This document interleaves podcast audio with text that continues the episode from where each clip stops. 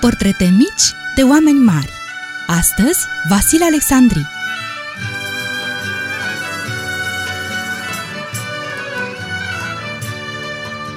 Bun găsit, dragii noștri! Astăzi ne vom împrieteni cu un fiu de boier autentic, Vasile Alecsandri.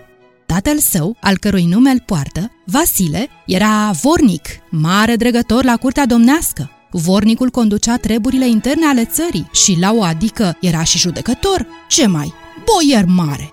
Vasile Alecsandri, poetul, spune că familia sa își are obârșia în Italia, la Veneția, și că un străbun de-al său, om cu inimă îndrăzneață și cu spirit cavaleresc, a venit în Moldova, și-a pus spada în slujba tronului și s-a căsătorit cu o româncă, punând temelia familiei Alecsandri, nume scris cu C și S, unic prin părțile noastre. Despre numele său, Alecsandri spune că l-a mai întâlnit în călătoriile sale în Italia, prin Veneția, Padova și Ferrara.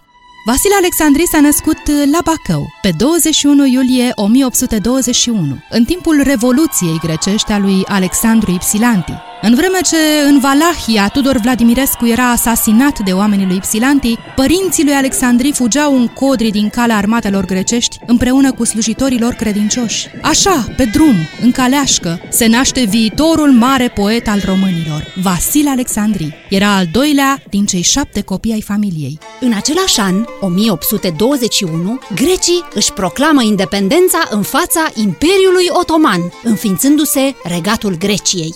Brăileanul Petrache Poenaru, secretarul lui Tudor Vladimirescu în timpul Revoluției, inventează primul stilou din lume, iar la Mănăstirea Neamț, mitropolitul Veniamin Costache pune în funcțiune o tipografie unde se va edita și Evanghelia de la 1821, cea mai mare, mai frumoasă și mai scumpă carte din România.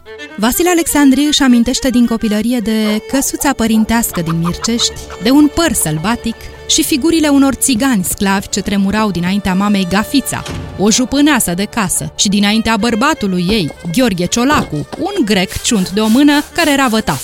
Mama Gafița l-a crescut pe braței pe Vasile și moș Gheorghe l-a învățat grecește. Alecsandri și-a făcut cele dintâi studii la călugărul German și mai târziu a intrat în pensionul lui Victor Cuenim, un soldat din armata lui Napoleon, rătăcit și rămas în Moldova. Aici îi cunoaște pe Mihail Cogălniceanu și pe Matei Milo, actorul de care îl va lega o mare prietenie și pentru care scrie chirițele și mare parte din cânticele comice. Jocul preferat din copilăria lui Alecsandri era de a Robinson Crusoe. Se furișa pe după copacii de pe malul Prutului și privea pe cazacii ce treceau pe celălalt mal, călări pe cailor mici și înarmați cu lănci lungi. Umbrele lor se prelungeau pe fața apei și cântecele lor răsunau puternic în pădure. În 1834, Vasile, împreună cu alți copii de boieri, pleacă la studii la Paris. Își ia bacalauratul în literatură și după ce abandonează facultățile de medicină și de drept, se dedică literaturii, scriind primele versuri în limba franceză. În 1839, la întoarcerea spre casă, Alecsandri face o lungă călătorie în Italia, țara strămoșilor săi. Aici se nasc primele sale opere în limba română, Buchetiera de la Florența și Muntele de Foc. La 19 ani, ajuns în țară, Vasile Alecsandri împreună cu Mihail Cogălniceanu și Costache Negruți preia conducerea teatrului din Iași și începe să scrie teatru. Călătorind prin munții Moldovei, descoperă frumusețea poeziei populare românești, iar la 24 de ani o cunoaște și se îndrăgostește de sora prietenului său, Costache Negri, frumoasa Elena Negri, pe care o va iubi toată viața. În această perioadă, la conacul lui Costache Negri se strânge tinerimea intelectuală să pună la cale viitorul țării, Revoluția de la 1848, unirea principatelor și independența României. Printre ei, Vasile Alecsandri, Cogălniceanu, Negruții, Alecu Russo, Ion Ionescu de la Brad, Nicolae Bălcescu, Ion Ghica. Alecsandri este unul dintre conducătorii mișcării revoluționare de la Iași din 1848. În timpul Revoluției scrie poemul Către români, devenit mai târziu Deșteptarea României. După înnăbușirea Revoluției, Alecsandri este exilat vreme de 2 ani, timp în care pribegește prin Austria, Germania și Franța. Apoi, în 1850, se întoarce în Moldova, iar prietenul Matei Milo joacă la Teatrul Național din Iași Chirița în Iași, sau Două fete și o neneacă, cu un succes răsunător. Tot în 1850, pe 15 ianuarie, se naște Mihai Eminescu, iar pe 22 aprilie, Veronica Micle. Alexandra Duma, tatăl, publică Laleaua Neagră, iar americanul Benjamin J. Lane inventează masca de gaze.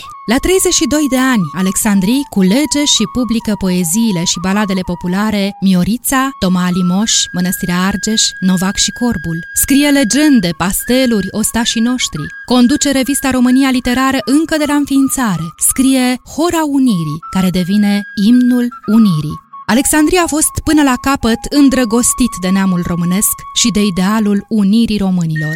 În 1848 scria Alexandri împreună cu Cogălniceanu: o nație asupra căreia au trecut huni, goți, avari, vandali și alte atâtea seminții străine. O nație care 18 veacuri, cu toate atacurile timpului, cu toate năvălirile barbarilor, a rezistat și s-a ținut până astăzi. O nație de 7 milioane de români nu este cu putință să fie osândită de către providență să piară tocmai astăzi, în secolul naționalităților. Numai să avem vrednicie, statornicie și unire, să nu ne descurajăm mai ales de relele timpuri, de norii trecători ce se potivi pe orizontul țărilor noastre. Să gândim că acest nume strălucit, ce l-am moștenit de la stăpânitorii lumii, ne impune mari datorii și, prin urmare, oricum să ne fie cartea norocului, să trăim și să murim români, aducându-ne aminte de marea îndatorire și de frumoasa făgăduință ce de pe patul său de moarte ne-a lăsat-o Ștefan cel Mare. Dacă dușmanul vostru v-ar prescrie condiții rușinătoare, atunci mai bine muriți prin sabia lui decât să fiți privitorii împilării și ticăloșirii țării voastre. Dumnezeul părinților voștri însă se va îndura de lacrimile slugilor sale și va scula dintre voi pe cineva care va așeza iarăși pe urmașii voștri în libertatea și puterea de mai înainte. Ați ascultat Portrete mici de oameni mari, Vasile Alecsandri.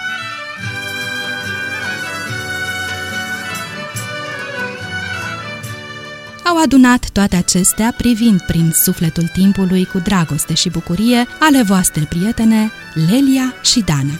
Și de v-a plăcut, vă așteptăm din nou cu o altă poveste mică despre un om mare. Să trăiți frumos!